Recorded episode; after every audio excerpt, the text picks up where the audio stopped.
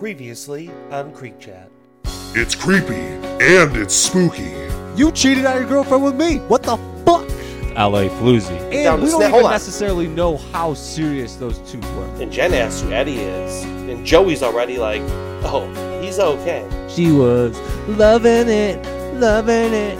Yeah, yeah, yeah, loving it. We find out that Audrey's not going to classes her first day back to school, a sign of things to come. So, did she go to classes at all in this entire three pack? Yeah, what the fuck is Audrey not going to class for? But she's more worried about Pacey not becoming some cheap ass, lame ass 9 to 5er than she is about her own school career. I feel like his job is going to be more of a problem moving forward, making fun of Pacey's goatee, which we haven't mentioned yet, by the way. Uh, Yeah, yeah, I, I disagree with the goatee. It's been three episodes of Goatee. I don't remember how long it goes for. You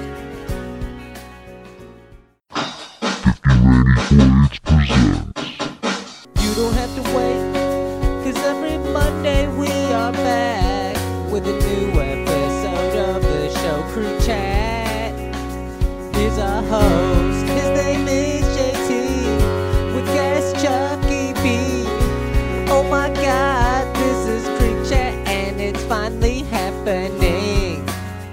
Welcome to 50 Randy Quaid's Presents Creek Chat. I'm your host, JT, homosexual crooner money, and with me, the best guest on earth. Hey, it is me. It is the one and only guest named Tzhukie B, where the B stands for brilliance You're also the only guest, and the best. by default, but also in practice. You know what we're here to do, everyone? We're here to talk about episodes four through six of the final cut, season six, Dawson's Creek. The final cut.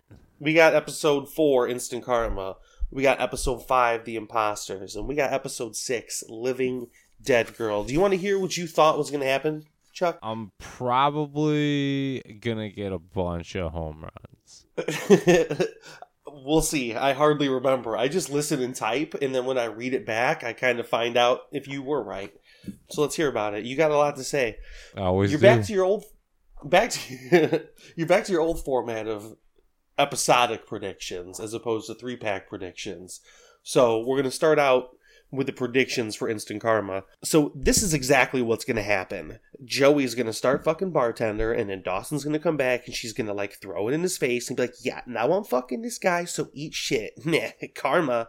And he's gonna be like, "That's not how karma works," and she's gonna be like, "Karma." Also, instant karma. Pacey's gonna pass the series seven, or at least he start getting all the shit he needs to do it. Get that shit done and get some instant karma on his work beef. Audrey not going to class is gonna catch up with her right away. Instant karma. Something is gonna happen.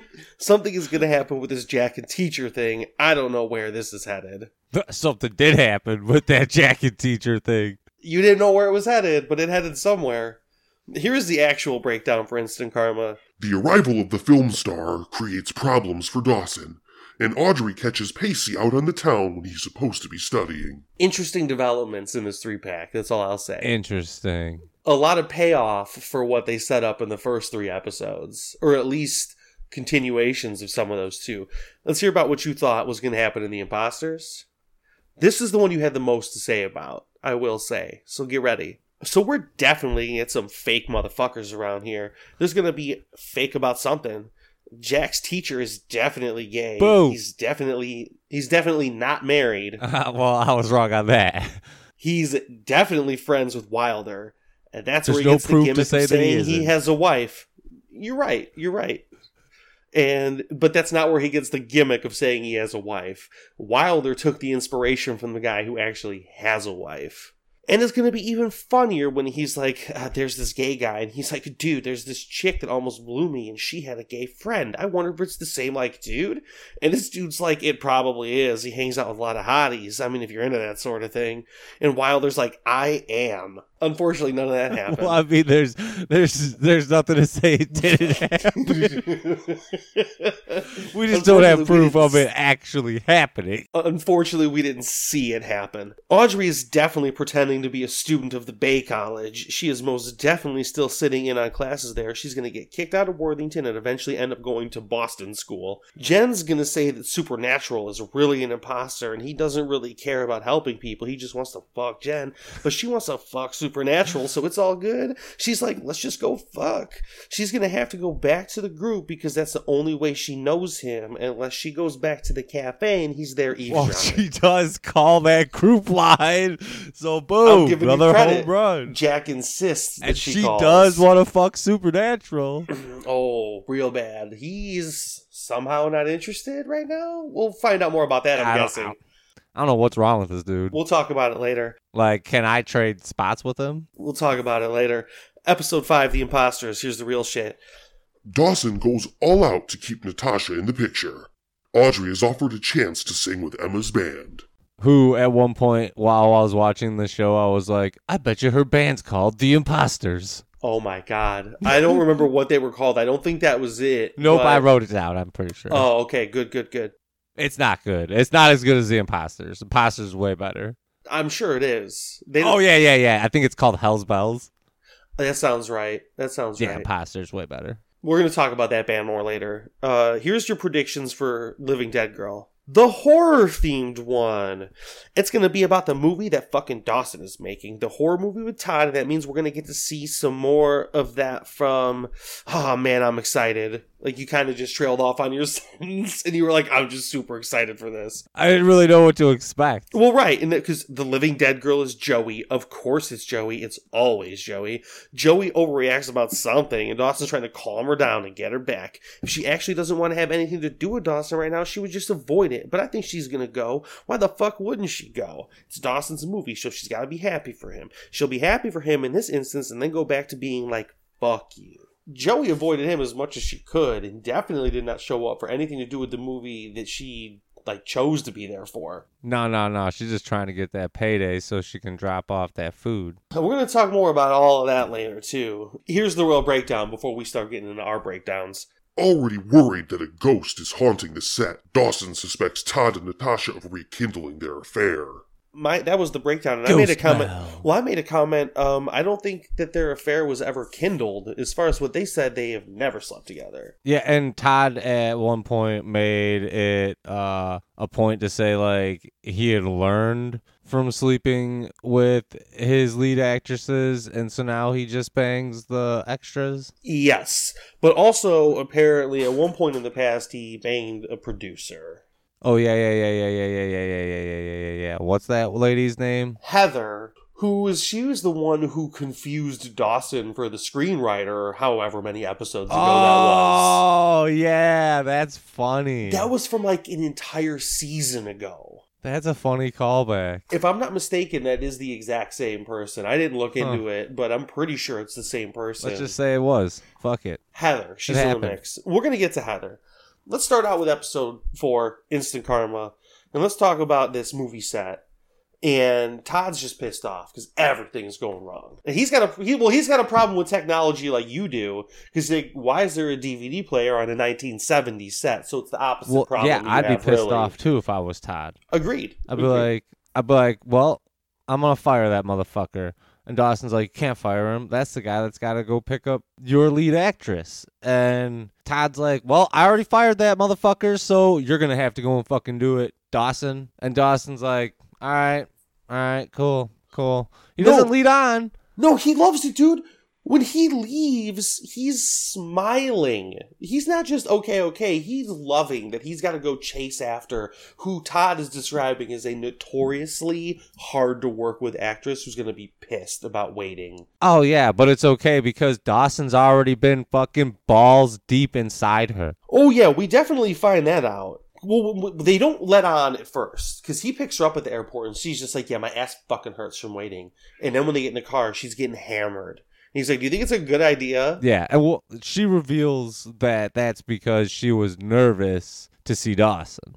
Well, because it's in the next scene when like she's she shows up obviously drunk. She's calling Dawson Donald, and Todd is like, "What's wrong with her?" When she walks away, and Dawson does the classic Hollywood line of "She's tired," and he like chases her down, and that's when she's like drops the whole bomb like out of nowhere. Dawson's Creek is just having Dawson bang this chick, leave this chick, and she's giving us that information right here out of nowhere. Like, holy shit, what's happening? Yeah, yeah. We find out that there's a person attached to that cell phone. Oh, she tells him to go to hell here. She's like, You fucked me up when you dumped me like that for Joey. Like, and we find out later too on her answering machine, like a true dildo. Yeah. Like, he doesn't even. we found that we found that earlier Oh, was it? because Dawson oh, that's true. Dawson had said that in past episodes. We just didn't know it was Natasha. I did know point. it was Natasha. I, that is one of the things I remembered. I knew. I think I was trying to like push you in that direction on your predictions last episode. Like, hey, hey, what? Could, who's the living dead girl? Like, it could be. But you went with Joey. But no, it's a surprise. We get Natasha up in the mix, and she again she is pissed as fuck. But she's also drunk as fuck because they show her trying to film, and they get to like take thirteen, and Todd figures out that she's drunk, and he is not fucking happy. He's like ready to be done with this shit. So let's talk about before we head into what happens next on the movie set. Let's talk about some people who are going to show up there, like we were already talking about with Joey and Eddie, and how they end up getting to the movie set. Oh, how they're just like having this angry back and forth, like uh bickering at each other, and Joey's like, "I'm not angry, and a guy didn't break my heart." Eddie's like, "I never said anything about being he, a guy." He did. I think he did say something about it being a guy, didn't he? He ends up what? Well, even if she's the one who brings it up, he ends up going, "Well, it is a guy, isn't it? Since you're the one who brought it up, it must be." But then, like, the phone rings and he gets called away, so this conversation ends. But they're like, he's trying to pick it back up later when they're packing up for this delivery they have to go do, and she's just she doesn't want to have Oh, yeah. anything to do with it at all. But she, he still goads her into talking because it's it's how Dawson's Creek deals with people flirting with each other ninety five percent of the time. They bicker with each other. Well, like, yeah, he calls her safe, and that's why she doesn't like the book because the book's all about taking risks. Dude, it's, I love that book. It's one of my favorite books. But anyway, she tries to say she is impulsive by saying she bought a ticket to Paris and totally could have gone. She's like, yeah, I could have gone. I chose not to. And he's like, dude, you're missing the point. Like, we all can do something. But you gotta do something. So no, fuck you, that doesn't count. She goes to head back inside and he's like, Where you going? You gotta come drop the shit off with me right now. Fuck, alright. and she's like, oh, go get this person. And he's like, uh, duh, they need to be able to sell drinks. You can't sell drinks. So You have to come with me. So they get in the car, they get to the movie set, and she figures it out real quickly. And she's like, "We need to get the fuck out of here as soon as possible. Who do I go get money from to get out of here?" And whoever she asks is like, "Oh, Dawson's around here somewhere. He'll pay you for it." Joey's like, "God, oh, yeah, dude, I thought that was fucking hilarious. I Oh, just yeah. started laughing and laughing and laughing. So he's like surprised to see her there, obviously, and they start to kind of bicker with each other a little bit. But before it can get out of control, Todd and Natasha come out of the trailer, and they're also kind of bickering a little bit. And Todd introduces them, and you can tell that they both And realize Natasha's like, oh, I know who this bitch is. Joey, the look on her face too. They both figured out very quickly who the other one was. Joey's like, "Oh shit, this is the one that he cheated on with me." And yeah, exactly. Natasha's like, "This is the one that he fucking dumped me for. What the fuck?" And she loses her mind. She's like, "How dare you bring her here tonight?" And he's like, and Joe's all like, oh, no, no, no, no, no, no. You see here, actress, I'm actually delivering the food. So if I could just get paid. And she's like, oh, now you want his money too, bitch? And Dawson's like, hey, man, I'm just trying to do my fucking job. And Well, Natasha's like, like, "Yeah, fuck you you. Natasha's like, "You told me that that was the best sex of your life." Motherfucker, and now you're just gonna be dumping me and treat me like this. And the whole time, Todd is just sitting in the background, loving it. Todd's all just like, oh, snap, motherfucker. he probably hasn't been this entertained in months. oh, he loves it. He loves He it. is. He's like, I'm not in the middle of any of this, and I could potentially. and it's not him that people are freaking out at. He's all like, "This is a change of pace. I love it." Well, he comes up to Dawson later, and he's like, Natasha's not going to come out of her trailer until you leave, and the only way I can get you to leave is to fire you. Even though I love you, and I don't want to fire you at all. Well, he doesn't say he loves him, but Well, he does say that Dawson is the best assistant he's ever had. And Dawson's like, and Dawson's like, you know what? I totally understand. I get it. I want to see this movie succeed, so I'm just gonna go ahead and leave. And Todd's like, keep in touch, man. I'm gonna miss you, dude. So he's walking around, and Joey's going to leave, and they kind of cross paths. And while they're talking to each other, Natasha's watching the conversation. And and this is what I don't understand. Why the fuck is she going to leave without getting paid? She hadn't gotten paid up until that point. That's. I think she was going. No, she went to find him to get paid. I think because he was just wandering around. and she had never. She was going to leave, and then as he was leaving after being fired, is when I don't know. I guess. I didn't really. I guess I didn't think about the sense? exchange of money, and it would make sense to me that Joey just kind of forgot about it too because now she's pissed and blindsided. But either way, I just I, I didn't notice it. But they end up talking, and basically they settle on the same thing as the song remains the same. Like this is just how we are. It couldn't have been different probably. So fuck it, and they split off. And Nat, like Natasha's watching, and they show her like kind of looking sad for them almost. Well, that's what I, I put. She was like, I was like, she's overlooking and she looks concerned or sad. And and she's like, damn, did I break them up or what's going on? Like, like, fuck. Like, or is it she's just like, dude, he broke up with me in that vicious of a way. Like, he tore my heart out. And like, for that. Well, she comes up to him later and she's like, "Listen, I got you your job back. I'm sorry. I probably just did that because I was drunk. My bad. I was drunk because you got me all fucked up, and I like you a lot, and all this." And he's like, "Listen, here's what gave, here's what changed my mind about it. And I got you your job back. I watched you two talking, and I saw that she hurt you way more than you hurt me. So like, I feel like we're even." In this, like, sucks for me, but you're fucked up too. So let's call it a truce, almost. Yeah, and this this all happens in what I thought was interesting for the episode of Instant, Instant Karma because like normally Dawson's Creek will wrap up an episode with just like the dominant storyline for the most part. Uh huh. And this one had like an interesting end sequence. The the next one too. it wrapped up like all of the like every storyline in this episode was wrapped up in that end sequence as opposed to just being like sequence like the and like the show just having the main thing be the focus at the at the whole like ending portion of the Well, what the how they choose to end the next episode is an interesting one too, because it's not the main storyline either, but it's not also how they do it here. Like we'll get to how they end it because it's a point I wanted to talk about, but like it's not the one I would have expected them to cut the credits on. yeah The third episode is definitely one that I'm like, okay, that is how they end the Dawson's Creek episode as far as storyline goes. Well, I mean, and it's the you know the quote unquote scary episode Right. that they do. So let's close out with Joey and Eddie here because they're back at Hell's Kitchen and he's asking about Dawson. And she's finally like, Well, why do you like this book? And he tells her it's because these people who take chances and that's the kind of person I want to be. And I hope that I am. And so Joey Potter just straight up kisses Eddie on the mouth, like just out of nowhere. She's like, Boom, what's up, dog? And then Eddie kind of reacts like in a way that I can respect, and uh, I understand why he would do it He is a male Joey in the way that Oh, he overthinks. so much. It is her fucking virtual twin. yep.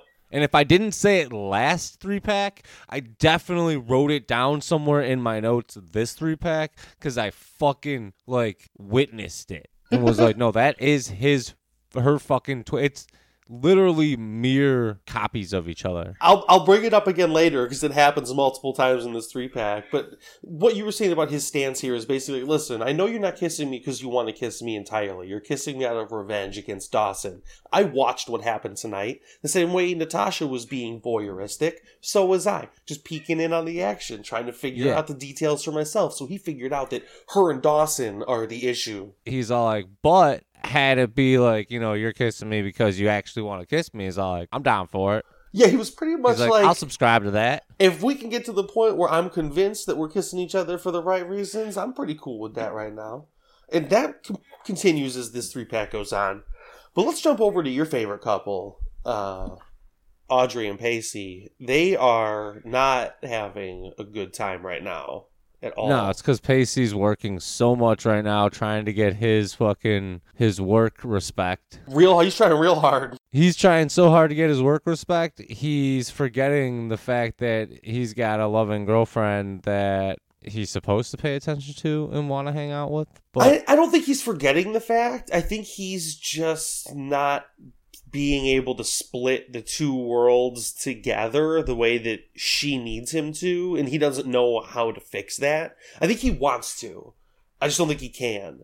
And he's by again by the time we find out in the next episode, he wants the work respect more than he wants the relationship. right now that's how it seems for the most part because she calls him up she's like dude there's this monster ass party tonight you gotta come to this big ass party it's the biggest one of the year we're gonna have a good ass time he's like i can't i can't man we'll get together tomorrow i'll do the thing to you with the thing that you like and we'll have a good ass time and she's like all right daddy that works for me Yeah, I was all like, I wrote down that he's all like, oh yeah, we're gonna have an all night fuck fest, so you be prepared for that. While I study, you go have fun at the party. Bring yourself Jack and Jen, the JJ Club. well she's like she's like i don't want to go when like she hangs up with him after saying this series 7 shit better be over soon because i'm sick of this she's like, I don't really want to go to this party. And Jack is like, you know what? I'm right there with you. I don't really want to go to this party either. He's like, yeah, I just want to go home and watch some cable. but some cable. Jen's yeah. like, Jen's like, I need to get laid. Yeah, we going to this party because I need to bump into some strange. So before they head over to that party, we see Pacey still in the office working on his shit, but Rich Rinaldi rolls up and he's like, listen, bro, the big cats want to go to the strip clubs. You can't say no to this, even if you want to. Put that fucking book down, shut the fuck up, and let's go to a strip club. Pacey tries to fight it, but it's in this world, it's a losing battle for him. He can't win if he doesn't fucking follow along with the crowd here. And then just in fucking Dawson's Creek fashion, because this is how it always happens in a fucking city the size of Boston, that some fucking college kids are going to be leaving this place, and that's Audrey. But let's be real though, Hell's Kitchen and a strip club, very realistically, because that's a dive bar in the world they're trying to build, I could very realistically be close to each other. The odds are fucking slim that what happens here happens, but it's not Yes. Yeah. totally unfeasible. Well, anyway, yes. Audrey, Jack, and Jen leaving Hell's Kitchen, and they bump into the fucking strip club team of the the big wigs, uh, Pacey's boss, and of course Pacey. What makes it even funnier is as they cross paths, Rich just happens to be yelling, like, Who wants to go to another strip club? so Audrey's like, You've got. And Audrey's just like, perfect. This is exactly what I expected. You're gonna go stuff some fucking dollar bills into some fucking vaginas while we're over here trying to have fun, going to a house party without you, Pacey. And he's like, dude, I literally don't want to do this. I have to because it's my boss telling me I have to fucking do it. I'd rather study and just do that. Like, if I would have just gone home and studied, I could be studying still. But instead, for some reason, I was at the office studying and got sucked out into going to strip clubs and stuffing fucking vaginas full of He dollar stays, bills. he stays in the office because he's fully committed to this shit. The longer your face is in the office, if he would have gone home, he wouldn't have gotten that opportunity. So he knows the longer he stays in the office, the better his chances are of success. Yeah, and the opportunity turns out to be something that is just another rung on the Well, Break yeah. well, he even drops a line. He's like dropped on her before. He's like, "We can't all live in Audrey land," like implying you got a fucking rich ass family and don't have to worry about it. well he can't let things go he always just he always finds something and then just like goes oh this is the thing you don't like when people attack it then every time i'm gonna throw it in your face he's kind of a dick when I it comes to disagree shit like that. percent in this case because I feel like Audrey's also being a dick. I don't think either of them are handling this well. they're both being Audrey dicks really she's being selfish. And they reveal later, and it's something I'm sure they're going to delve into. She drops a line on Pacey in the next episode like, everyone who loves me ends up not loving me in the end. Everyone. Like, she believes that from her parents down to all of her boyfriends, blah, blah, blah, whatever. She says it. Ah, she disagree with that and the aspect of Joey agree- loves her. That's not what she's talking about. And she's also believing, but she also believes that that's going to end one day too. She knows it's eventual. It will happen. It happens with everyone. That's what she believes. You don't have to agree, and I'm not saying i know it's just such a bleak some people way to have look very at bleak life. ways of looking at life. The world is a very bleak place. I'd rather be optimistic. sometimes you don't have a choice. Sometimes you see enough or feel enough negative bullshit that it just becomes your reality.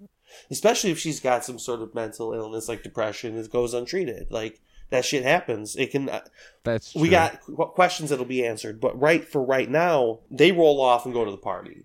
Audrey's like, "Let's take off. Let's go do this thing. Let's get fucking." She's like, I need to get hammered and possibly date raped. Just going on and on about being pissed. So Jen gets up and goes to get a drink. Runs into Supernatural. He happens to be at this party, and she spills her drink all over him, and then starts rubbing him down, real nice. And then who do we see enter the mix? But Professor Pop Dude. himself. And I'm thinking, what the fuck is this obviously closeted gay man doing at this uh, student party? So they get Jack goes up to him right away, of course, and he's basically like, "What are you doing here?" The same thing. And Professor's like, "Bro, listen, check it. Since I teach a mildly cool topic and I'm relatively young and attractive, sometimes I get the invites, but I've never taken the invites before. This is the first time I've done this. Wink, wink. Like everything he says is coded about being straight or gay. Like they try to do everything. Yeah. It's funny because this show is as good with subtext is they no, they're worse than they think they are because it's all so obvious. Even Natasha points out literally Dawson's she says later, you're bad with subtext. And if that wasn't a shot at themselves, Yeah, probably more than likely. if it wasn't a shot at themselves, I don't I don't know what it was. But anyway, he's basically drinking with Jack, who's underage. So it's cool for a professor to show up at a college students party and drink with underage kids. That's the world we're in. so how old do you think this Professor Pop is? Like mid 30s? 35 to 38. Yeah, right. I'd guess right around our age. Yeah. Maybe a little younger, but the guy they can't. I would say he's roughly in it. I would say like mid 30s. Well, because he got up and went to talk to Pop, and Jen got up and ran into Supernatural. Audrey's all by herself for a while, just chilling. But Jen comes back, and they're playing quarters again with these two dudes that show up. Quarters Yeah, is just house party dudes. This is like the third or fourth time Quarters has showed up in this show. So someone loves it on the writing staff. But yeah, they're just with some house party dudes. It's kind of like, I don't know, some guys who are just there. And like Jen's like Jen's like talking to this one dude, but like also eyeing Audrey and being like, mm, I'm afraid something is gonna happen. Well, Audrey's drunk as fuck, takes a call from Pacey, and she's like, I am so rich. I am such a dumb, rich, airhead bitch. I am entirely capable of doing this. And she dumps her phone into a drink. Yeah. and starts celebrating and chugging. And that's when Jen straight up says, Hey, listen, you should maybe slow down. And Audrey just waves her off, like, Nah, nah, nah, nah. nah I'm just getting started, girl. Then we're going to come back over to Jack with Professor Pop, and they're out bonding about The Simpsons. And they're loving it. And he's kind of talking about how he wasn't a good student last year. Professor's like, Oh, you're actually a really good student. You're good at looking underneath the surface and seeing what's really going on. Yeah. But then he's like, "This is also where I met my wife at, or like a party like this." Yeah, and he's like, then all of a sudden, you know, like she's pregnant, and he's like, he's like, what do I do? Because No, no, no! It isn't I, all of a uh, sudden she's pregnant. He says that he literally found out she was pregnant yesterday, and she's out of town. Yeah. So my thought is, was that a line? Was that a fucking lie out of convenience to try and like? If Jack is looking for signals, which Professor Pop has done this before, I feel like he knows Oh yeah. I don't know. Maybe he does this every time. Like when people, we'll, we'll see how it plays out. Professor Pop is definitely playing up the closeted gay guy that like isn't but like that'll be like be like ah, I'm closeted gay but like uh when I see someone that is pretty obviously gay and into me like I'm just gonna be like oh no like I'm totally into it but just know that I got a wife and I just found out she's pregnant so let's go do this damn thing and Jack's all like hmm. Well, we'll see how that plays out next episode to its fullest. Or wait, no, that's this one. We find out it's the end of this one, but it plays out even further in the next one. But for right for right now, we cut back over to Pacey at a club, and Rinaldi tries to give him this fucking sales pitch about love. Yeah, he's all like, he's all like, yeah, man, you just show up and they'll know that you love them because you showed up. Like you didn't have to say anything. You just be like, baby, I showed up. Here's some flowers that I picked on the no, way. he said no flowers, nothing. like- he said don't bring anything. Pacey's like, you're a fucking scumbag piece of shit. No, How does that work? No, all he, all and he's he's like, dude, it fucking works. 100% of the fucking time. I mean, I know you're doing a, a, uh, uh, uh, a little bit on that, but I want to point out that Pace's reaction was not even a disgusted anything. He kind of just laughed and said, "You are such full of such unbelievable crap." So it's not like that. That kind of li- Pacey's just looking at that kind of thought process as a sales pitch now. So he is Yeah. kind of changing a little bit. I don't think in what we've seen of his actions so far unless like you're super into the Audrey Pacey thing. But again, like we already established, they're both kind of fucking that up. Like I don't think he's done anything overtly bad yet. Neglectful, maybe, sure, No. but nothing intentionally hurtful either. But that I think the fact that he just kind of laughed, I don't think he's done anything intentionally hurtful throughout what we've right, seen. right, right. That, and that's what I'm saying. But I think the fact that here he just kind of laughs at that pitch from Rinaldi shows that there's kind of that sea change going on underneath where Well, I mean, like I, I'd laugh at it too in that situation. It doesn't mean that I don't think the guy isn't a fucking scumbag. I, I don't I think Pacey will believe he's a fucking scumbag too, but what I'm saying is Pacey's desire to best Rinaldi could turn him into Rinaldi. And we might be seeing the seeds of that being planted now. Well, I feel like the first seed was already planted when they showed us that fucking ridiculous goatee. Which maintains its status throughout an entire three pack once again. I thought they were going to get rid of Yes. it after he made fun of it, but nope. No, goatee is there and is terrible as ever. How long do you think that goatee goes for? I hope I hope it's just gone. One day it's just gone. just next episode, he's all like, "All right, I got the series seven that I'm taking. Let's do this." As soon as I pass it, I'm shaving off the fucking goatee, and then it's just like he shows up, the goatee's gone. They're all like, "Hey!" I hope eh. they don't mention it at all, and I hope it's just when they come back from like the second commercial break in some episode, it's just all of a sudden he doesn't have it anymore, and there's no mention of why or when. We don't see him shave it; it's just gone. But that's not how it's going to be. I feel like it needs to be brought up. I feel like it ha- it's already been brought up. If they don't bring it up again to get rid of it, I'm going to be really disappointed. But let's cut to this. So this episode takes a, a turn into let's deal with a serious topic territory. Oh yeah, because this guy's like, like, oh baby, let's go upstairs and uh, find some place to be more alone. When Audrey's like falling asleep, like passing out, yeah. like because she's so fucking hammered drunk. Well, he's trying to like kiss her on the couch, and she's not really into it. But he realizes how drunk she is. He's like, "Oh, I can take advantage of this." And apparently, he's got a fucking tag team partner in the dude that Jen's been talking to, and they're on the stairs or whatever. So perfectly laid out, like they've done this before. These are the kind of scumbags who have run this fucking terrible scam on women before and probably gotten away with it. So he's trying to drag her up the stairs and he successfully gets past Jen and then dude blocks Jen's way and Jen's like, what the fuck am I gonna do? Well, it just so happens it's Supernatural is overhearing it. Yeah, Supernatural has got some supernatural powers where it's called like observation and hearing. And he like saw something a little weird and then he heard it. And Jen's like, I need some help. And he's all like, she's like, he's all like, I got you, girl. I'm not sexually attracted to you, but I got you. I'm just trying to and get he you like comes saves the I'm day. just trying to get you to join my cult. Yeah, he's like, I just want you to stand tall with me at the stand and we'll sit and take some So the tall dude is just trying to blame it on the psycho chicks or whatever. Nothing's going on, and Supernatural's like, "Well, yeah, he's like, dude, this chick's just a crazy bitch. And he's all like, oh yeah, she's all like, he, she's all like, she's all like, she's like, oh, I'm crazy because your friend wants to fucking rape my friend. And so Supernatural's like, if nothing's going on, then you won't mind that I fucking go right past you and find out what's going on. So him and Jen get past the tall dude and they go in there and they fucking grab Audrey. Well, Jen grabs Audrey while Supernatural's holding the rapist fucking like back. Like, don't you Yeah. fucking move at all right now, brother. And they get the fuck out of And there. And rapist is like, I will rape you. And Supernatural's like, I will fucking break you in half. Well, thankfully, none of that happens. And we cut to those two dropping Audrey back off at her room. And Jen's like, I'm going to stay here for the night. Don't worry about it. I'm going to make sure she's all right. But when she goes in, she's like, Can I do anything for you, Audrey? And Audrey's like, Yeah, you can do one thing for me. And let's get the fuck out of my room. And Jen's like, oh, really? I just saved you from getting raped. And she's like, Audrey's like, actually, Jen, that was supernatural. Why don't you get the fuck out of here?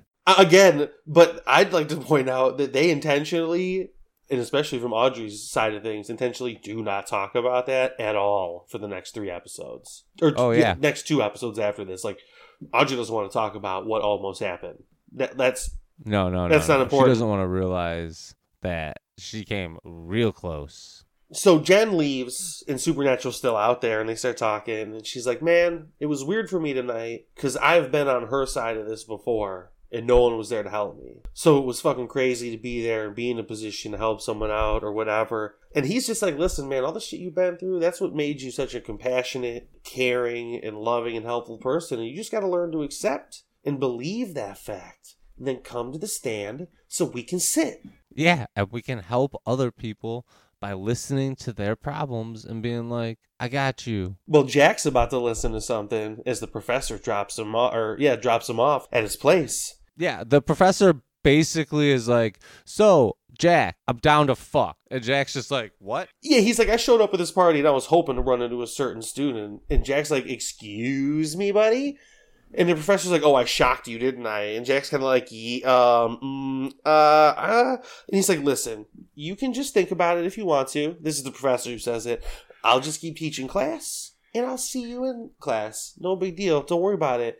And Jack just kind of awkwardly gets out of the car, stands on the sidewalk, and as the professor drives away, just goes, "Oh my god!" He can't believe it. Yeah, it was re- really weird. It was so weird. And then we got Pacey and Audrey. And then, and then, yeah, Pacey uh, shows up and he's all like, he just does what fucking homeboy told him to do, and she's just like, "Hey, can you just come inside and hold me?" And Pacey's like, "Yeah, I got you, baby girl. You know I love you." And she's just like, "Yeah, don't worry about it." But I almost got raped. No, no, I'm not gonna say that. She just says nothing and goes to bed with her eyes open.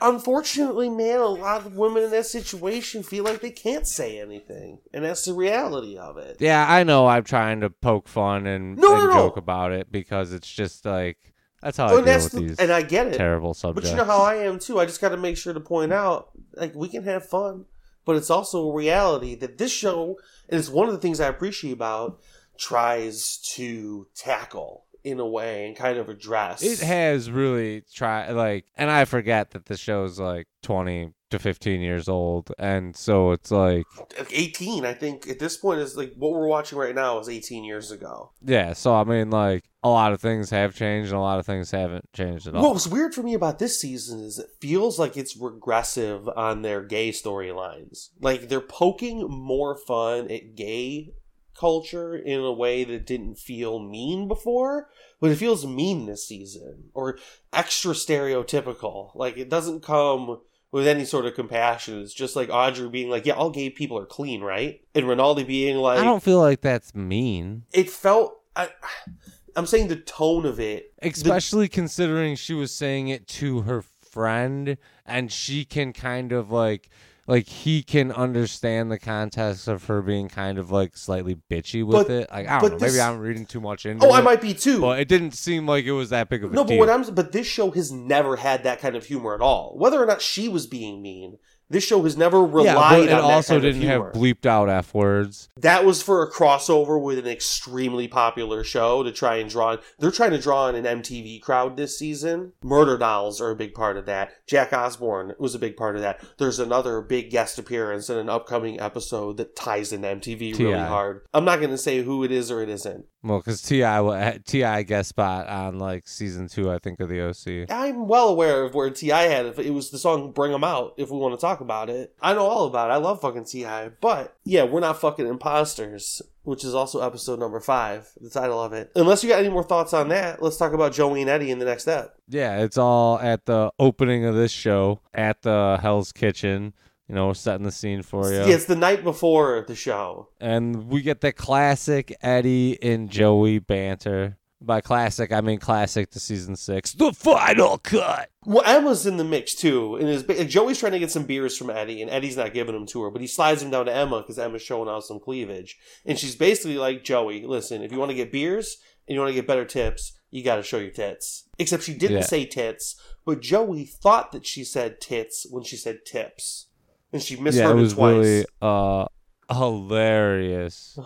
Go back and forth. it was so bad, And that's why that, I'm pointing it it was not funny at all. And that's exactly why I wanted to point it out because they were. I think they thought they were being super edgy and funny there. Like, oh, you're not funny. you're thinking about the word tits right now, aren't you? And I'm like, I'm almost always thinking about the word tits. So it's really not that. I was like, especially when I'm almost seeing yours. All right. I was like, I just rather see them than think about the word tips or tits. Eddie comes over and he's like, "You kind of scare me now that you tried to stuff your tongue down my throat." And Joey's like, "People don't talk about embarrassing things like this." And he's like, "Oh, I do. Don't worry about it. I'm gonna talk about it." So one thing I wanted to bring up real quick. Um, Emma knows about the kiss, but this is something different, right? They they heavily imply that she knows about the kiss. Yes. Well, okay. So what I want to bring up though is completely different. So Emma's got this band. Oh, right? please talk about the band because I was going to. and they're gonna play the next night, The, right? the They've next got night they have a gig. they've got a gig, their first gig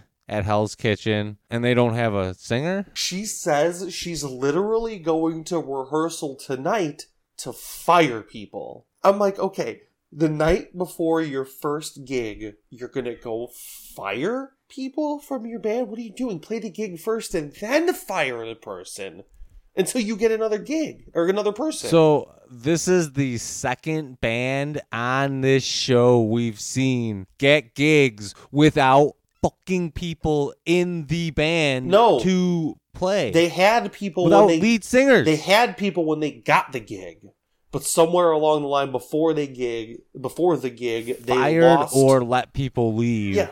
the band. yeah, What the fuck is happening? I don't know. Is this what happens in the music? I do. No. I am not a musician. No. so I do not know. no, no, no? What whatever? I literally wrote down the same thing. This is not normal. This is not a thing that happens.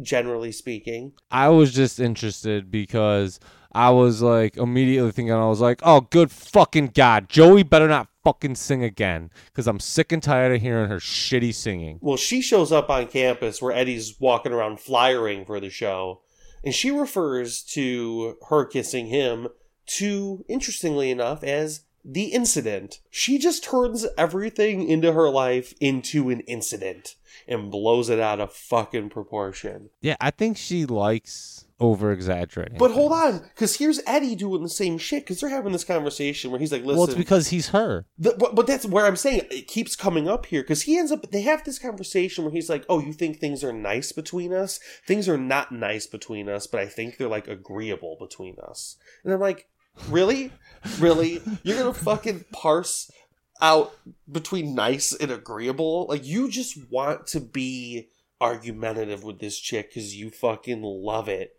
and it's just." This is, I think, where I first put down in writing, where I was like, these two are the same fucking person entirely. And it's almost like I'm not sure if I love or hate watching it. Yeah. Okay. So I wrote when they are back in uh, Professor Dick's class and they call out Eddie as Joey's twin in the show. I fucking lost it. Well, because Hetson obviously sees the similarities between them because he knows more about Eddie than we do at this point, right? Yeah. Well, they they he's tearing down Joey again because she's really fucking up this presentation. She doesn't know some shit that Eddie does know, and so when he's cutting Joey down, Eddie's like, "Why don't you fucking lay off of her and she wouldn't be so fucking nervous, and then she wouldn't make these simple ass mistakes." And he's like, Professor Dick's like, "You're not criticizing me right now, are you? Like you wouldn't be questioning my teaching methods because like I know a whole bunch of shit about like secret identities and all this other stuff." And I'm like, "Oh,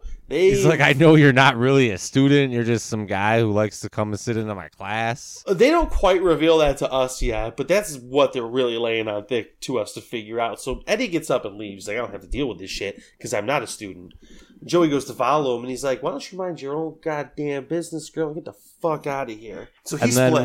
when Joey brings it up or like mentions this whole thing to, she's like, she not, she doesn't mention the whole thing, but she like, She's she's searching- like, man, I'm, I'm.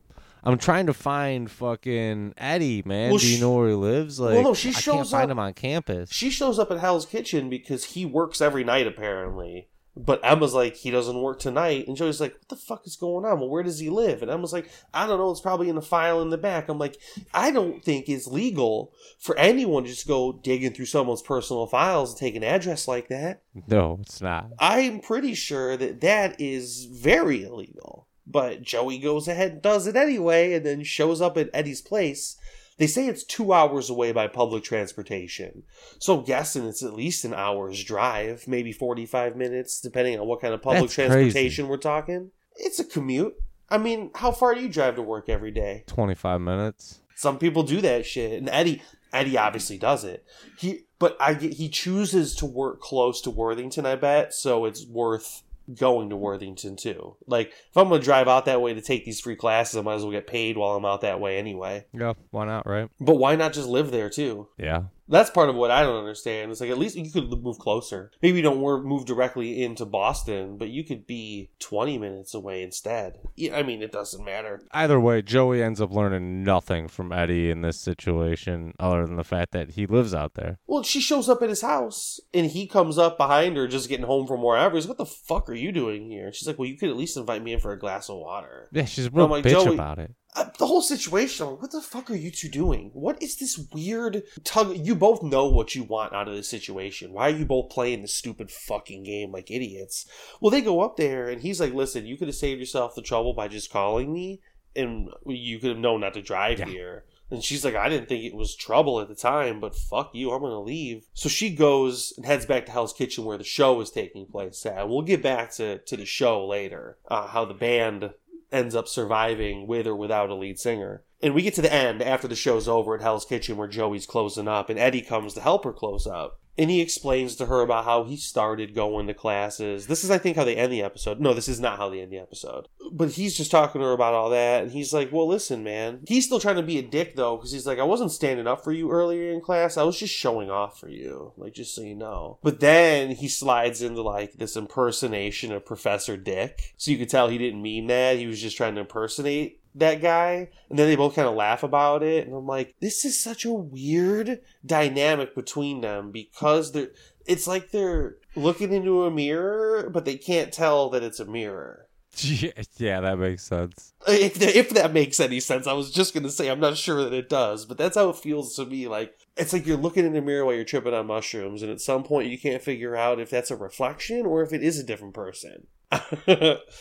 I don't know if that's relatable content let's cut to the hot couple of the moment, Pacey and Audrey. Because for me, and I know Joey's basically the main character of the show at this point, and I don't hate the Eddie storyline, but it doesn't feel like a storyline material. It doesn't feel like the shit that's the focus of what's happening right now to me. No, because it's basically just like if they had that technology back then to do it, which they did probably, they would have just done Joey dating Joey. Well, honestly, this three pack felt most like Dawson's Creek for the first time in a long time. Where, like, watching it, I was like, it feels like Dawson's the main character, or at least the storyline I'm really enjoying the most. Yeah, I agree with that. Maybe not for the first time in a long time, but he definitely felt like the main focus here. Well, he also, to me, feels like the character that has changed the most throughout the Oh, six seasons. Oh, absolutely. From first season Dawson to sixth season Dawson, he seems Oh, the most sure. different. I, I'd say that I'd have to sit down and, like, think. Pacey but, uh, looks, not looks, Oh, he looks. he feels looks different. like he's the same character. He just now has a goatee. Well, he's sitting here and he's reading with Audrey at the moment, right? And you can tell their whole chemistry is off. They're not like clicking on any cylinders right now. And he's like, "Girl, that's the first book I've seen you open all semester." Well, it's and like- he's trying to like, He can tell something's off too, and she's all like, "I'm not going to talk about almost getting raped." well, he he's basically just like, "Listen, I can tell something's up." And the fact that you're studying right now makes it even weirder. Like it feels like this is where he goes, like maybe I don't know, did something happen at the party last week that you like? Because you've been weird. Like did something go down? And she's like, "Don't fucking worry about it, all right." And then on top of it, Audrey's not wanting to even have sex. No, yeah, he's like trying to make the moves. She's like, nope, no thanks. So he just goes back to studying again. And he's studying all hours because when Emma comes down the next morning, Pacey's passed out with a coffee cup in his hand. And Audrey's in the shower making a whole bunch of fucking racket. And apparently that's been an issue for a while now. Yeah, and then she was singing, which Well, gave Pacey was like, I gotta run. Pacey's like, I gotta run. You deal with it, Emma. I gotta fuck you. Fuck this shit. I can't get in the middle of your garbage. yeah, and then she hears fucking Audrey singing, and Emma's like, "Perfect. I need a lead singer. Hey, Audrey, since you basically live here now." Can you please be the lead singer of the Imposters? and and that's what we get to. But before the gig, Pacey's at work, and who shows up in the office? All dressed up, super fucking professional, sexy. But Audrey. but Audrey. And she's like, listen, something exciting happened. I'm to be the lead singer of this band. I've been rehearsing all day. I need you to come to this show. It's tonight. Pacey's like, well, first of all, don't you ever fucking come in my office like this again. You can't do this shit. He's like, It I can't get my work respect if you're coming here looking all saucy. People are thinking that I'm trying to get a BJ in the back. It's not even that. They think you're stomping in here fucking sh- making all the calls, and this is a fucking alpha male office. I can't have these men thinking my woman runs my life. God damn it. I'm in here trading stocks. Only the manliest of men can do this fucking bullshit. Yeah. And she's like, "That's that's fine, dude. That's fine, dude. I'll leave as long as you say that you come to this show." He's like, "What did I say? I'll come to the fucking show. All right." Uh, it didn't get quite like that, but she takes off thinking he's going to show up later, right? Well, she's asking about him at the show right before they're about to go on, and Jen's like, "I don't know. I can't tell. It's fucking crowded out there, man. You guys got a hell of an audience for this right now." And this is where she tries to talk about the party, and Audrey's like, "Shut the fuck up." Don't want to hear about it. And then Emma comes up. It's like, it's go time, girls. Audrey's like, I have to go sing, so I don't want to talk about almost getting raped. Well, so she went all out pretending to be a punk rocker by putting in a fake lip piercing and septum piercing, Yeah. Or at least we assume which Emma's. Oh, they're definitely fake. Otherwise, you would at least see the hole in her lip when she wasn't wearing it at other times. Yeah, I guess that's true. Maybe the septum could be real, but I doubt it. Back in 2003, at least, I'd have less doubt of that in present day. Yeah. But anyway, she gets up there and she's killing it. And the band's killing it, apparently. They're rocking it. Jen's loving it. Joey's loving it. I mean, it was better than Everyone's fucking Joey, but it still it. wasn't good. Well, she was doing a punk rock thing, dude. She was like trying to scream and yell. They're covering California Dreaming. It was it was what it was. She gets off the stage, getting all this love, and she's like, "Where's Pacey at?" And Pacey ain't nowhere. And we do find out where Pacey is. He's back at home on the couch, slumped over, falling asleep. Basically, No, he did. He was out. he's all like, he gets woke up and he's like, he's like, ah, fuck. He's like, I missed it. He's like, man, I came home, I sat down to fucking change, and I wake up to you fucking waking me up. And she's like, okay, well, let me ask one favor of you then, dog. Why don't you drive me home? And boom, a storm is rolling in. Oh yeah, well, there's literally a storm rolling in. Because after this scene is when they cut to the Joey Eddie at closing time, and it's raining. So the literal storm rolled into the to the scene. But let's talk about our boy Dawson, and his boy Todd, and our leading lady Natasha. So we find out Natasha's in the doghouse with like the movie execs. Well, we meet Heather when the three I just mentioned are at this bar in a hotel. And as soon as Dawson rolls up, Natasha rolls out. Todd's drunk as fuck, and Dawson's like, Bro, we are like three days behind. We got no plan B. What the fuck is going on here? And then Heather rolls up and goes, Actually, it's four days behind, you fucking idiots. Everyone has seen the footage of Heather, or of Natasha, and no one likes it. And Dawson's like, dude, she's good. You've got good shit. We just need to showcase the good stuff we got and fucking let that speak for itself. He's like, we put in some good music. All of a sudden, we're selling something differently than what we've been showing her. Show her that cut. And so they rip that shit up and they show it. Well, to her.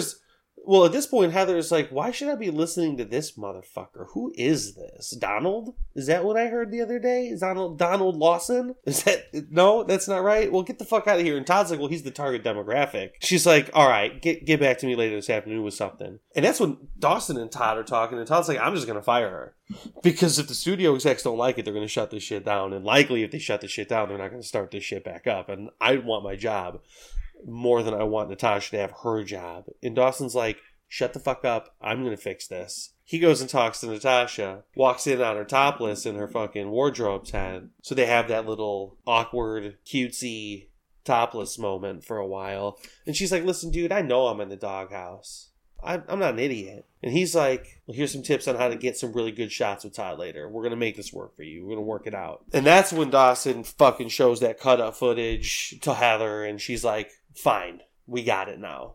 We'll, we'll, it'll work with Natasha. And Natasha or Heather shows how fucking terribly fake she is when they Todd introduces Natasha. And she's like, "Oh, it's so nice to meet you. Oh my god, we love you so much, Natasha." Oh yeah, she is so fake. But it's funny because like it's during this that I wrote down that this is my favorite overarching story so far for season six because it just like one, it touches a lot of characters. It does what I thought was gonna happen initially going into season six was was gonna do a callback, right? Because we get the callback of the characters Todd and Heather. We get the the love triangle. the introduction of Natasha. Yeah. Who I mean, I I remember liking her as a character before, but I'd forgotten a lot of the details. And so far, but anyway, she ends up talking about the first night that they met and how she was like, Dawson's a good guy, and I liked him, and he wasn't fake like all these other motherfuckers that were here. Do you want to hang out at a bar later, dog? Like this is in the present time, and he's like, yeah, Dude, and I was all like, she still wants to fuck him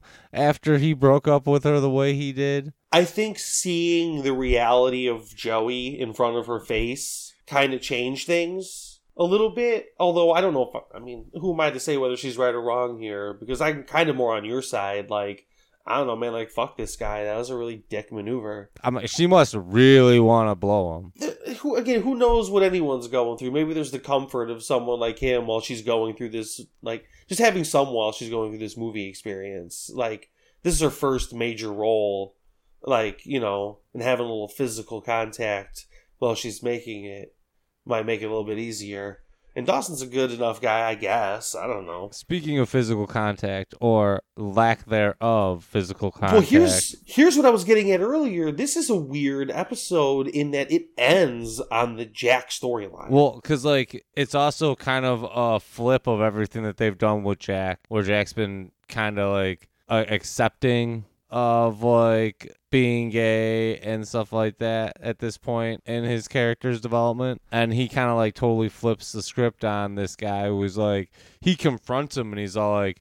Dude, maybe you shouldn't uh fucking be closeted gay guy and uh think of all the people you're hurting. Think of your unborn child that you're hurting. Think of your wife that you're hurting. Well, Jack gets back this paper that's like 20% of their grade and it's a C minus. And this is right after good old professor had told him he was a good student and he really liked his work. So Jack fucking goes to his office or goes up to him after class. He's like, bro, what's up, man? Like, is this legit? And this dude's like, basically, listen, a C minus isn't all that bad. You told me yourself you weren't that good of a student anyway. So Maybe you're setting your expectations too high. And I'm like, you slimy son of a bitch. You pull the fucking moves on one of your young ass students and he is shocked and isn't ready to do it. And so you're going to turn around, give him a lower grade because of that, and then fucking try and convince him it's because he isn't a good student and that's okay. I wanted someone to just punch this guy right in the penis. Yeah, this right guy was a real piece of shit. And Jack's all like, you know what? You're a fucking imposter. He, yeah, basically, yeah. Well, this dude gives all the well in my a you know when it was me, I'm older than you. It wasn't that easy to come out, and whether or not that's true, I, I've got no position to comment on. But in his mind, coming out back then was a lot riskier than when Jack came out. Jack's like, yeah, but it was people who came out then that made it easy for people like me to come out, and me, people like me coming out now makes it easier for people who are going to come out after me. So you just decided to not be fucking brave, and you've got to deal with that. But you can't take it out on me.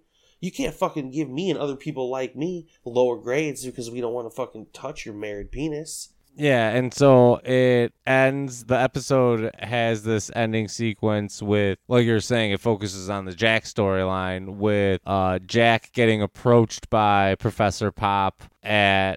I don't know, he's getting some coffee or something like that. And he hands him his paper with like it goes from a C minus to like a B minus or something like that. Or it's a just B a straight plus. up B, straight up middle of the road B. Yeah, so it, it jumps a significant amount, right? And he he's like, oh yeah, he's like, uh, I I had my temps look at it or something like that, or The TAs, the t- teachers' assistants, the TAs. yeah, and he's like, he's like, yeah, it turns out it was better than it probably uh I gave you credit for it. I'm guessing that yeah, I was probably a little hurt that you didn't want to play with my ding dong. So yeah, I gave you a C minus. Was like, ah, that'll teach this fucking piece of shit not to touch uh, Professor Pop's cock. And Jack's all like, you know what?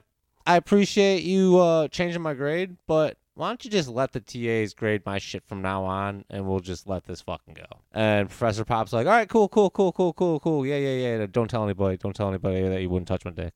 All right, peace out. And so he he leaves, and Jen comes up, and he's she's like, "Oh yeah, what's going on, man?" And Jack's like, "Oh, I was just getting something worked out. You know, I was getting something straightened out with the paper." And she's like, "Is it?" And he goes, "Straight? Yeah, perfectly." And I'm like, "Oh, okay. So we're gonna keep being obvious with the straight in the reading under the surface." Oh, I'm so I'm surprised he uh, didn't say something all like he's about as straight as a broken arrow. Oh God. Well, it was fine, and but and that's where the episode ends is on that storyline, and it just felt strange because when was the last time, unless like Joey was involved, that Jack got the last scene in an Oh, episode? no idea. And it felt like a weird time to do it too. Like I guess it's a big storyline. I, don't know what other one you ended on. I don't know. It's it was odd. I don't know if you agree with me or not. It just it feels like I think it would have made more sense to end with Dawson and uh, Natasha going to the bar. Like the the last scene that they had interaction where they were going, where she's like, "Oh, let's go get a drink." Like Yeah. that's how this episode should end. Uh, that would have felt more normal for the show, no doubt about it. I mean, I don't. I think it's fine, great. Give Jack the last shot. It just felt weird. Yeah, it's it in the long run. It's really who gives a shit, but It's like so many other Uh, things that we talk about. but I do think it would have made more sense. Is there anything else that you do think about this episode? Nope. Episode six, Living Dead Girl, and boy oh boy, do I love this episode. Oh yeah, it was a really good. Uh, it was really good episode. I thought I really enjoyed it. I I liked that it was kind of different, and once again, it had something that would have had Dawson thinking half a season about. He like kind of wrapped it up in like a scene or two, and he's like, "Oh no, yeah, yeah, yeah, this is exactly how I feel actually." So we're gonna close out with Dawson's storyline on this one because I feel like it's the best. So it's the one I want to talk about last. Yeah, I, I would agree with that. This whole So we're gonna talk- episode is uh better served around that storyline. So we're gonna start out with Joey and Eddie and kind of deal with what they're dealing with because they are the ones who don't show up to this party, this Hollywood party that Dawson and the rest of the people show up to. Yeah, right? because you could assume that they're both working because they work at a bar, and that's what I thought was happening. That they were both working, and then Professor Dick's all like, "Oh yeah, Joe, why don't you watch my daughter while you're working?" And I was like, "What the fuck is going on?" Joey runs into this obviously underage girl who's a total dick to her, and Joey's like, "Excuse me." Who the fuck are you and how old are you?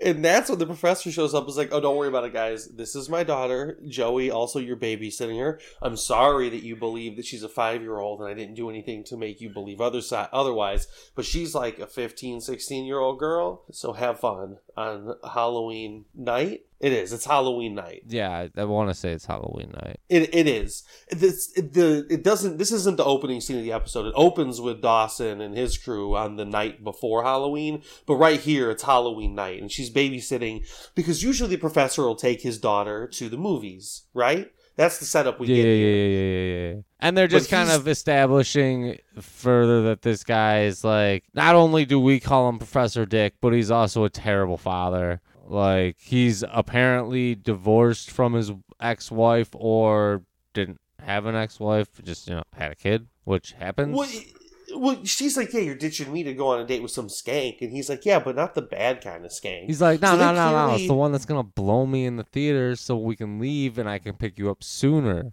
I don't have to go and get And- the blowjob afterwards. Well, that's what's fucked up about it to me is you know that this guy realizes he has an intelligent daughter because she seems smart, and he just talks to her like any other person that he talks to, Yeah. and that's why she He's like, nah, man, I gotta go bust my nut up in this bitch. Well, he takes off to go try and do that, and Harley, which is his daughter's name, Oh, see, I never picked up on that. I called her uh PDD, Professor Dick's Har- daughter. Harley's easier for me to say, so I'm gonna stick with that. You say what you'd like to say. Um, well, she's like flirting with Eddie and trying to find out if he has a girlfriend, and he's like, "Girl, how fuck old are you? Like, it's about enough of that."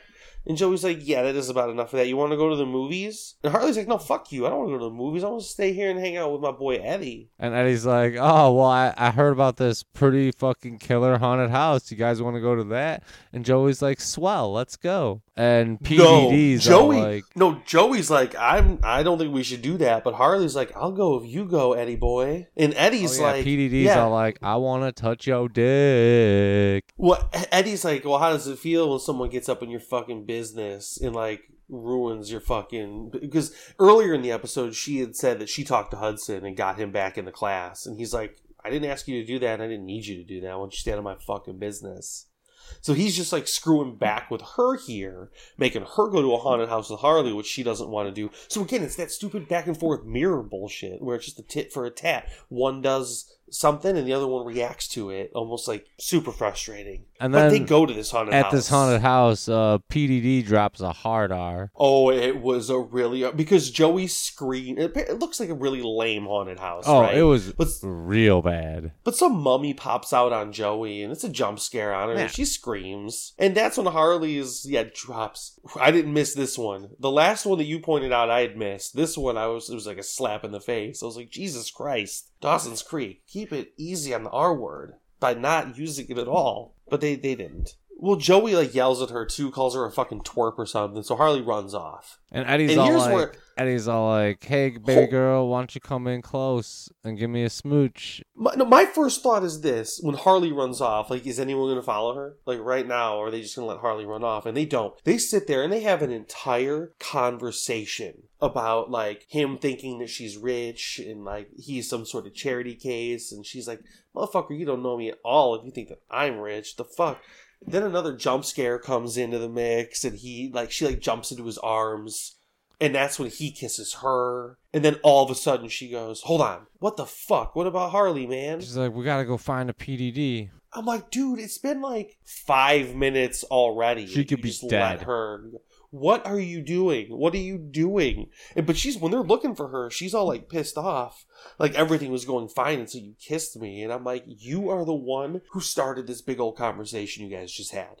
That was on you. Yeah, And he's like, actually, actually, you kissed me first anyway. If we're gonna take this thing back to its roots, so it's all your fault. it's really funny because like the Joey character is super hateable most of the time. it's kind of turned out that way, hasn't it? But like I liked her so much initially that it's hard to not like her still, but like at some point cuz like I don't know, like I've invested pretty hard in uh, the wedding angle. I don't dislike Joey. I'll say that, but I she is dislikable. She's become real dislikable.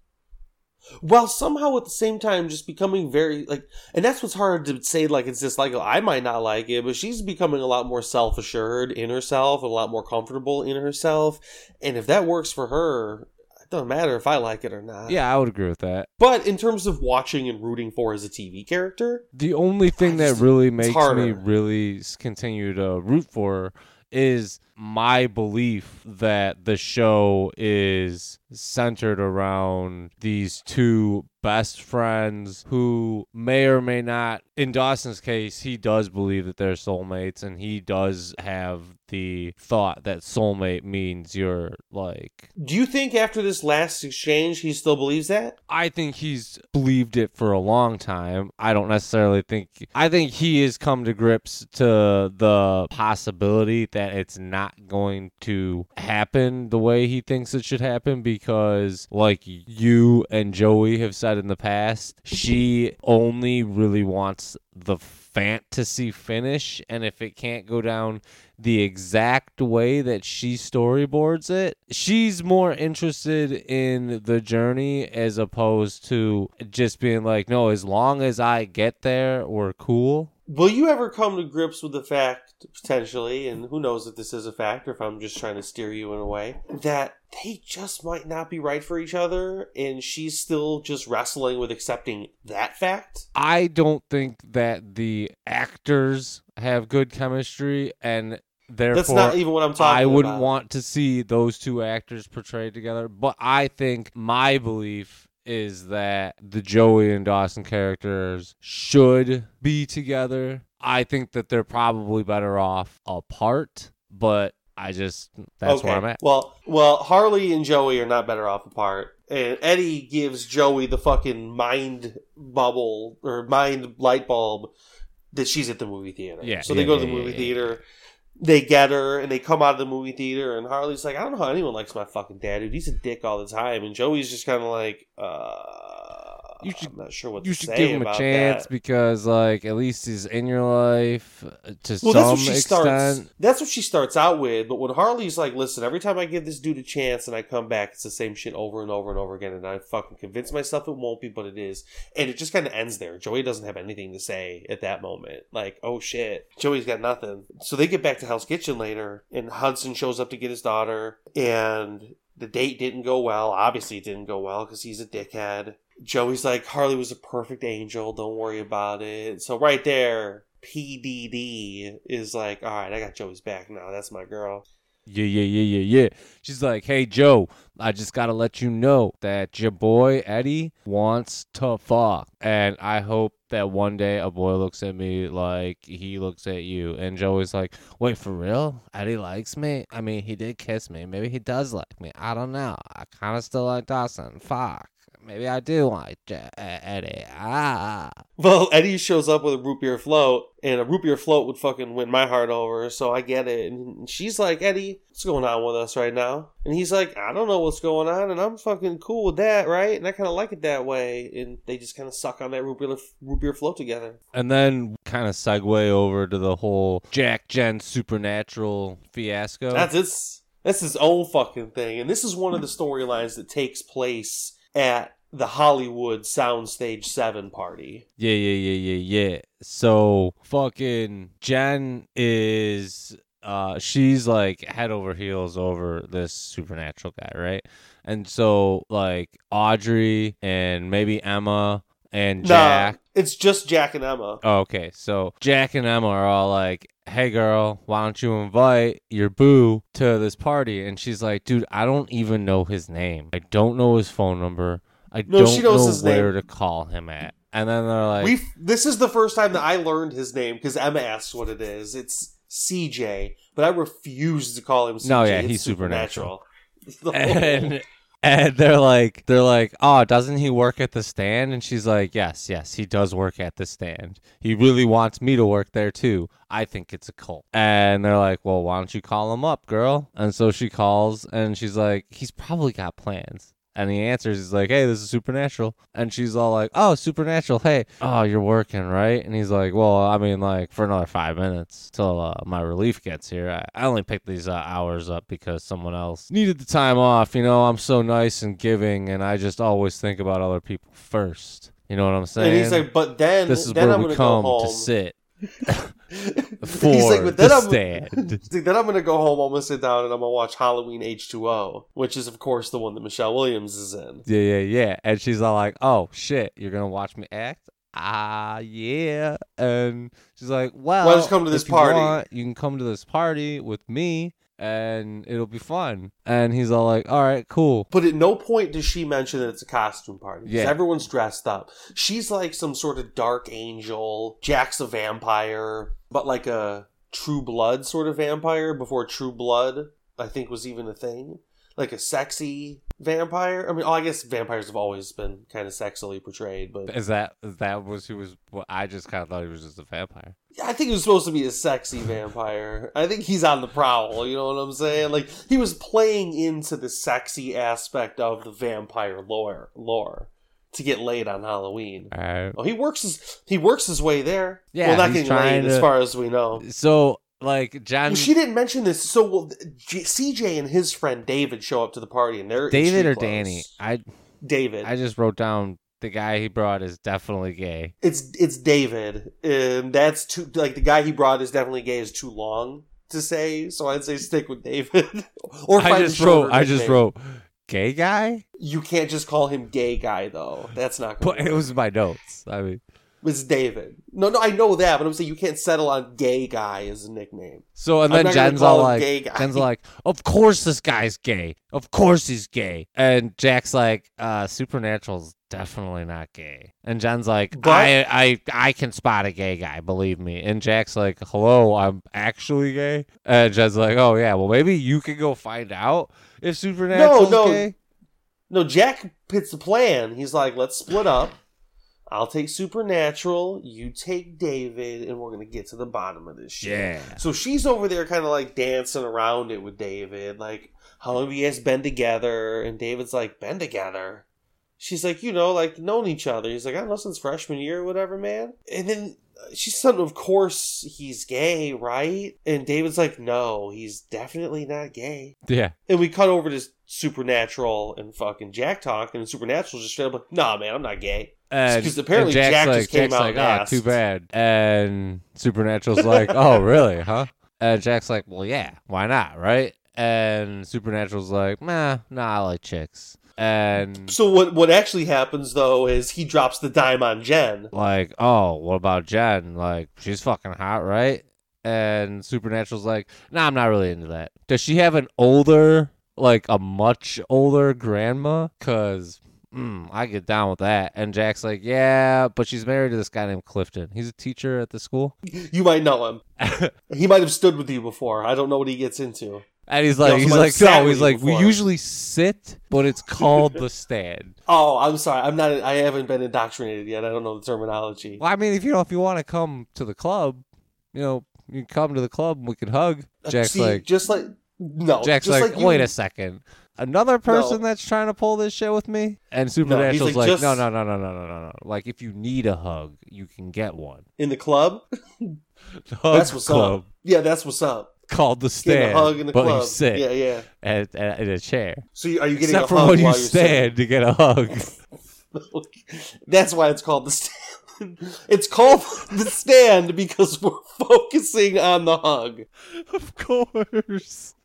Of course. It all the most makes important- sense. The most important part, I think, to me is the fact that you've got to sit. Because if you don't sit, you can't stand.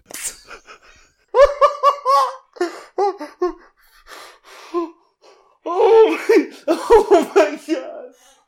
Oh my you stand, you get a hug. Then you can go take another seat. Oh my god. Oh, oh my god. That's some of the best shit. Oh my god, that's fucking killing me. so it turns out they flip flop again, and now Jack and David are talking, and Jen and, and Supernatural are talking, and Jen's like, Man, listen, why don't you just make this easy on me and go out sometime? And he's basically just like, Listen, I want you super bad for the stand. uh, like. I'm not interested in anything else, but he doesn't. We don't see him saying. We don't see him saying that yet. Dude, he is really rock hard about the stand, and that's all he cares about. He brings it up so much. So Jack and David are talking, and Jack's like, "Man, it's it's too bad about what's going on over there, because like he really like or she really likes him or whatever." And David says something interesting to me. He's like, "Yeah, she's probably better off anyway." I'm like, "What a thing to say about your friend that she would be better off without your friend. What are you saying about your friend? He wouldn't be a good boyfriend. Why would he be a bad boyfriend? What's supernatural got going on?" Maybe because he's spending all of his time at the stand. That's true. He is like working his way up the ranks. He ain't got time. He doesn't get multiple wives until he reaches level seven. That's hard to get. You don't you don't get any wives until you get multiple wives. Correct. You go from zero to multiple. You get to start with at least three, but you can go up with up to at least six on your first marriage. That's a fucking it's a terrible maneuver in most cases. But I'm not gonna get into the history or details of this cult right now. I've already said I've said far too much about the stand.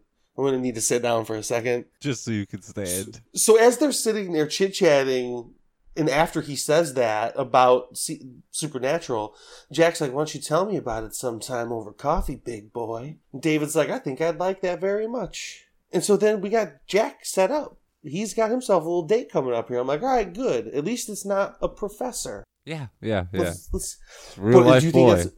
We'll get back. Well, I was going to ask you if you think that he's going to come, the professor's going to come back up, but we'll talk about that later. Let's move back to toxic couple of the three pack, Audrey and Pacey, and what's going on in their world. They're going as Sid and Nancy. I don't know if you're familiar with Sid and Nancy from real life. No. All right, Sex Pistols. He played guitar, I think, maybe bass. I don't know. I don't really like the Sex Pistols. Nancy was his girlfriend. They ended up dying in a hotel room or some shit, like murder, suicide. I don't care enough about it to have the actual details, but they're going as a an ill-fated couple. All right. Is essentially what it is as far as their costumes go. And he sees an exam as she's getting ready that's got a big old F on it. And it's like, what the fuck is going on? You need to see me sometime. Yeah, and it's because she's all fucked up from almost getting raped, and she's depressed from not seeing her boyfriend. That's what it comes down like obviously the rape thing is on top of it now, but she was failing that class before that even happened, guaranteed.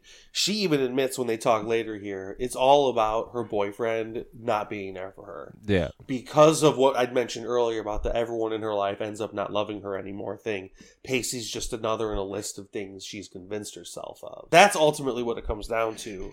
And as this episode goes on, like, they get to this party, and again, that Hollywood party again, and he brings it back up again, the grades, and it ends up escalating to her like swiping about his job again and saying that you know all he does is pay attention to that. And this is when she admits yeah i'm depressed. Yeah i'm not going to class and this situation with my boyfriend is really fucking my world up right now. So emma comes up on them and she's like what's up guys? And audrey splits and pacey splits. So like if that conversation was going to go anywhere it got ended right there and Audrey gets real melodramatic when she decides to get into a coffin. And then when she sees Pacey close the lid. yeah, and then of course Pacey and Emma have a little chit chat right there, and Emma's all like, "All right, you need, you got something to say? I can tell. Why don't you just fucking let it spill so we can move on?" But before he spills, he makes a very tactful slitting your wrists in the bathtub suicide joke. I love it when Dawson's Creek goes for the dark humor because it, like,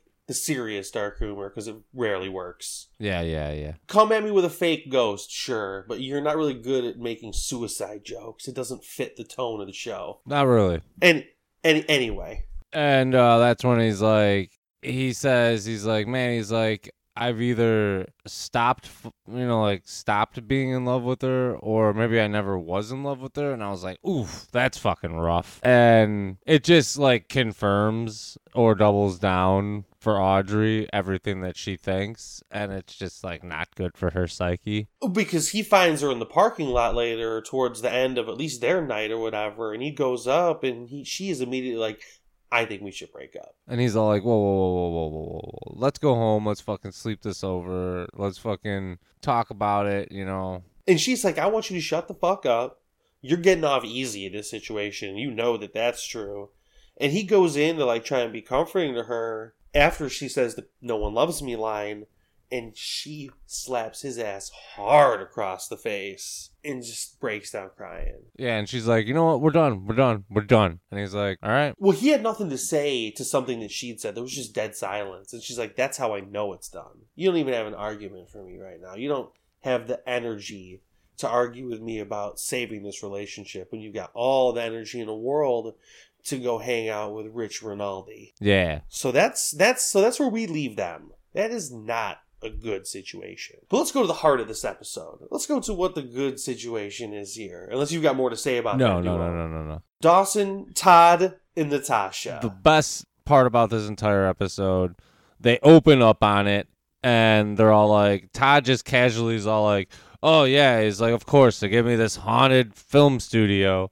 And Dawson's like, haunted? What do you mean haunted? It also happens to be the studio that I'm throwing my party on later. Let's not forget that, Dawson. He's like, yeah, yeah, yeah. This uh, this actress, she died on this studio, Was murdered on this studio. and you know it was pretty brutal. And this is when uh, Todd also mentions that he's like, yeah, I learned a long time ago not to fuck my leading lady, and that's what extras are for. And this whole time they're talking like Natasha's giving Todd a massage, and Todd is like loving it. Yeah, And Dawson's looking at this whole thing like, what the fuck is going on right now? And he even asks Todd, and that's why it comes up about not fucking leading ladies. He's like, is something going on between you two? And Todd's like, no, no, no, no, no, no, no, no, no. But he's he, you can tell he's still worried about it when they get away from it. so then like cuts them looking at the dailies, and like Todd's all like, wait a second, what the fuck is that? And it, like, like no, like this third, this third weird technician in the room who comes back later too. He's the one who spots it and is like, guys, I found this really weird thing. You might want to take a look at. Yeah, and so like, Because they're too busy. They're too busy talking about Natasha. And Todd's like, "You're being real territorial, Dawson. What the fuck is going on right now, dude?"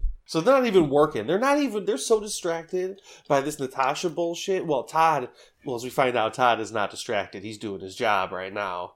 But Dawson's not paying attention to these dailies. No, I'm and sorry. then they we'll get to what's in the dailies. they pop it up and it's a ghost on the dailies. Yeah, it's a, it's like a, a costume shot of her in like a white jacket or like a black long jacket and like long blonde hair, sunglasses, and it even has her name right there, Melanie Ray. Black and white footage. Like, what the fuck is going on? And they'd been talking about Halloween before too, and Dawson's like, well, you know what, Todd? I'm known as somewhat of a prankster back in Capeside.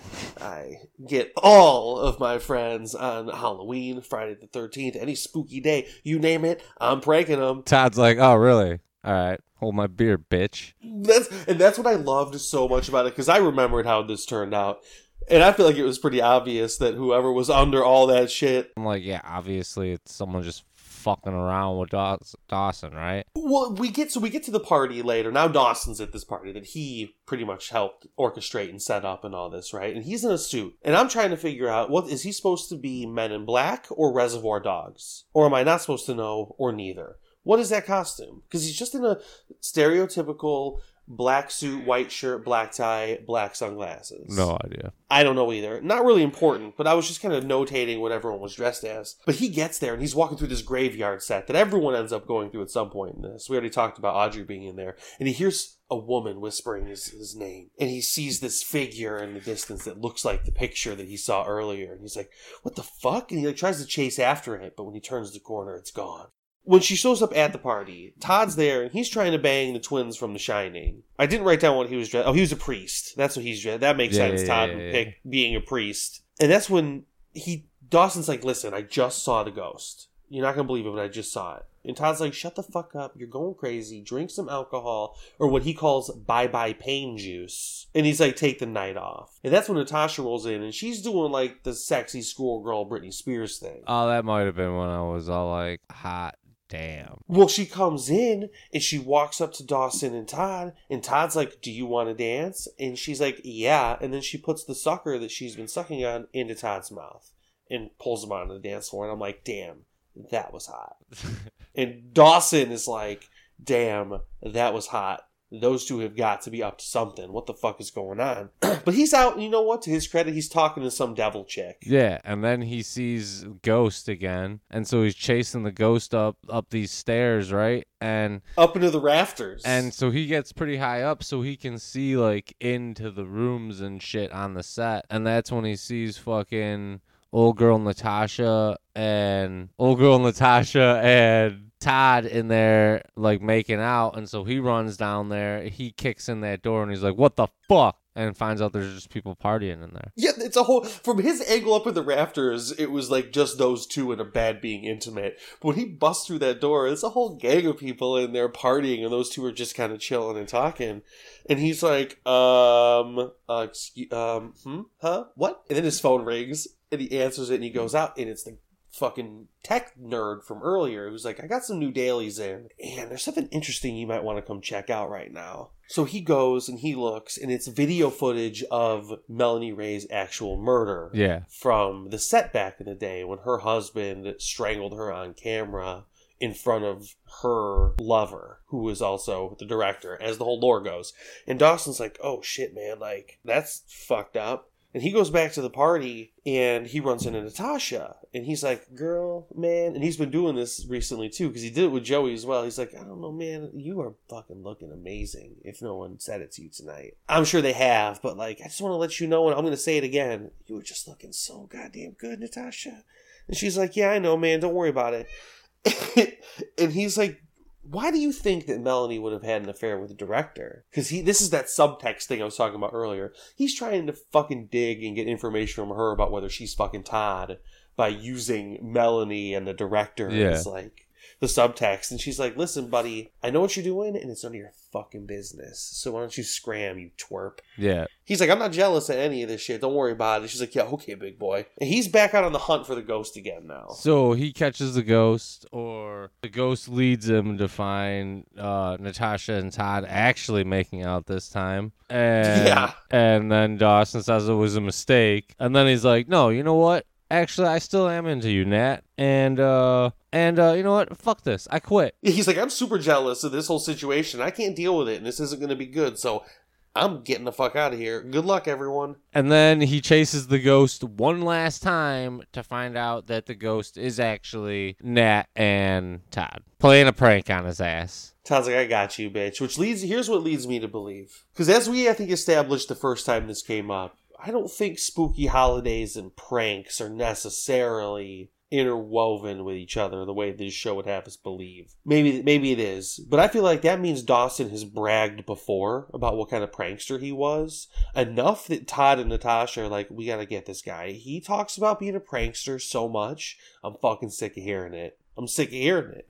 It also makes me wonder what kind of pranks does Dawson pull that we don't get to see, like in his uh, everyday Probably life tons. That makes me almost like him less. I don't like pranksters. I don't like pranks. I'm not into it. I don't want to have to be worried about something happening when I'm not expecting it. Life gives me enough of that without people in my life deciding to fucking put a bucket of water above a door so it falls on my head. They end up being like, all right, bro, this is cool, but like Nat and Dawson are both like, I'm still into you. And so then we're going to see where that heads. He takes his job back first and foremost. Todd's like, "You weren't serious about the quitting thing, right?" And Dawson's like, "Nah, it's cool, man. Don't worry about it." So Todd rolls. Like, no, no, no. As long as you're not fucking that, dude. well, they end up back in the bedroom again, Dawson and Natasha, and they end up like quoting lines from the movie from earlier. Oh, yeah, right before they bang it out. Yeah, but then as they're leaning towards banging it out, someone comes in the. I mean, it doesn't really happen, I'm sure, but it's how they end the episode. Someone comes Yeah, in yeah, with yeah, the yeah. axe, raises it up, and the axe comes down on them, and the credits show up in like these spooky letters. And I was like, all right, I can fuck with that. That was better than when they put the credits up on the screen that was in real Oh, life much on the better. show. Much better. I agree with that. I agree with that. That looked really cool. And like again, since we knew it was a fucking horror episode, like I'm cool with that cheesy ass it didn't actually happen ending. So my uh final cut review is now gonna be kind of just like what I got out of this episode in as little words as possible. Uh, That's how you're gonna do that moving forward? Uh, yeah, I think so. Okay. So we're calling this the final cut. We got a couple of romantic interests, and that's Joey and Eddie, and Dawson and Nat coming out of this three pack. We're also losing a romantic interest, and Audrey and Pacey, and potentially getting one in the future between uh, Jack and Danny, and Supernatural and Jen. Probably not, but Here, oh, here's what I want to know, and we're gonna get into it here with your Possibly. predictions. I want to know, like, if he's not interested in Jen, why? If she's not what he's looking for right now, what is he looking for? Like, is he not interested in any relationship? I'm sorry, did I cut off your final cut? Did you have more? That Nope. I, okay, are you ready to get to your predictions then? Yep. Episode seven: Ego tripping at the gates of hell. All right, so I don't know exactly what to think of from that title, but here's just what I'll go based on what's happened and what I think does need to be addressed in the next couple episodes. I think this next three pack is gonna focus some more on this Audrey and Pacey debacle or breakup or wherever they're gonna go from here on out. I hope that Audrey is going to seek some help and go to a therapist or something like that, but we never know because I don't necessarily think that's within her character's uh like that's something her character would do. Do you want? uh, Do you want all the episode titles since the first one isn't very helpful? Like, would that be easier? yeah, let's just case? do all of them this time. I, I think that's a good case by case thing. If you can't work anything too great off the first one, let's just give you all three, and it might give you a better a better picture. In this case, I think it will. Episode eight, spider webs. Episode nine, everything put together falls apart.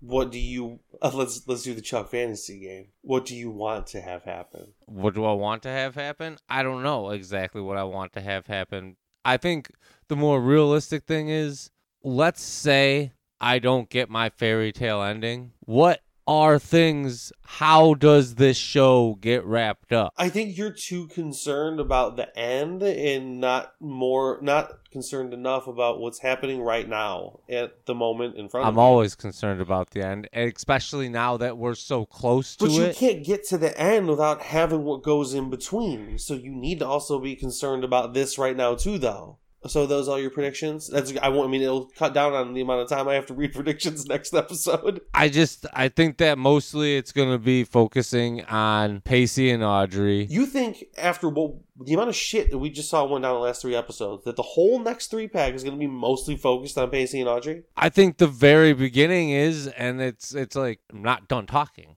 so there's gonna be more to it. I'm just focusing on these two people right now. So they're gonna figure out what's happening with this breakup, what's gonna go forward with Audrey, and whether or not she's gonna get help or not, and if Pacey's gonna finally actually figure out if the job is worth it or not. Also, Jack's gonna date this one dude, or at least go out with him a couple of times, and then we're gonna figure out what's happening with Supernatural and why he doesn't want to fuck Jen. Because I mean, let's be honest, we all want to fuck Jen. Hu- humor me And- here. Humor me here. Why do you think he does not want to fuck Jen? I don't know. He has no reason. Like, why? Who wouldn't want to? Obviously, he's supernatural. I, I mean, I don't know. Yeah, I feel like he's full of shit. He definitely wants to. And I subscribe to the Dawson and, and Natasha thing. I don't think it's going to last. I think it's going to last as long as the movie is being filmed. Once the movie's over, relationship's over. It's not built to last. But they did show a lot of Natasha being like a real person. She's I don't like, know, "Ah, I man. Yeah, the way- gonna make it. The way the way they were talking to each other, like she's almost like you're one of the only good people I've met in a long time. Like I wouldn't be surprised that they had a No, I wouldn't be surprised, but I also feel like it. The show's done this before. No, you. I, no, I get it. You've already you've got your fantasy ending, so you got to get away from Dawson being with someone else. Like I mean, I get it. Yeah, exactly. I know. I figured it out. Now. Just like Joey is happy with Eddie, but she's also like, I need Dawson because it's not me. I no commentary on the end, but I think as much as it annoys me, it's way better with Eddie than with Dawson, and she knows that too. Oh, yeah. It is way better with Eddie, but she realizes that she needs drama. Oh, she's still getting She's a drama drama with Eddie. queen. She's still getting drama with Eddie. Bullshit drama, though. No, no, you don't like the drama because it's not Dawson. I mean, again, I know, I know. That's fine. You got anything else you want to predict before we wrap this bitch up? I. Well, you can catch all of our new episodes, all of our new character names, all, everything else on Spotify, Apple Podcasts, and of course, and most importantly, 50ratingquays.com. And until next week, as we inch closer and closer to the final cut, we be, We be creaking. creaking.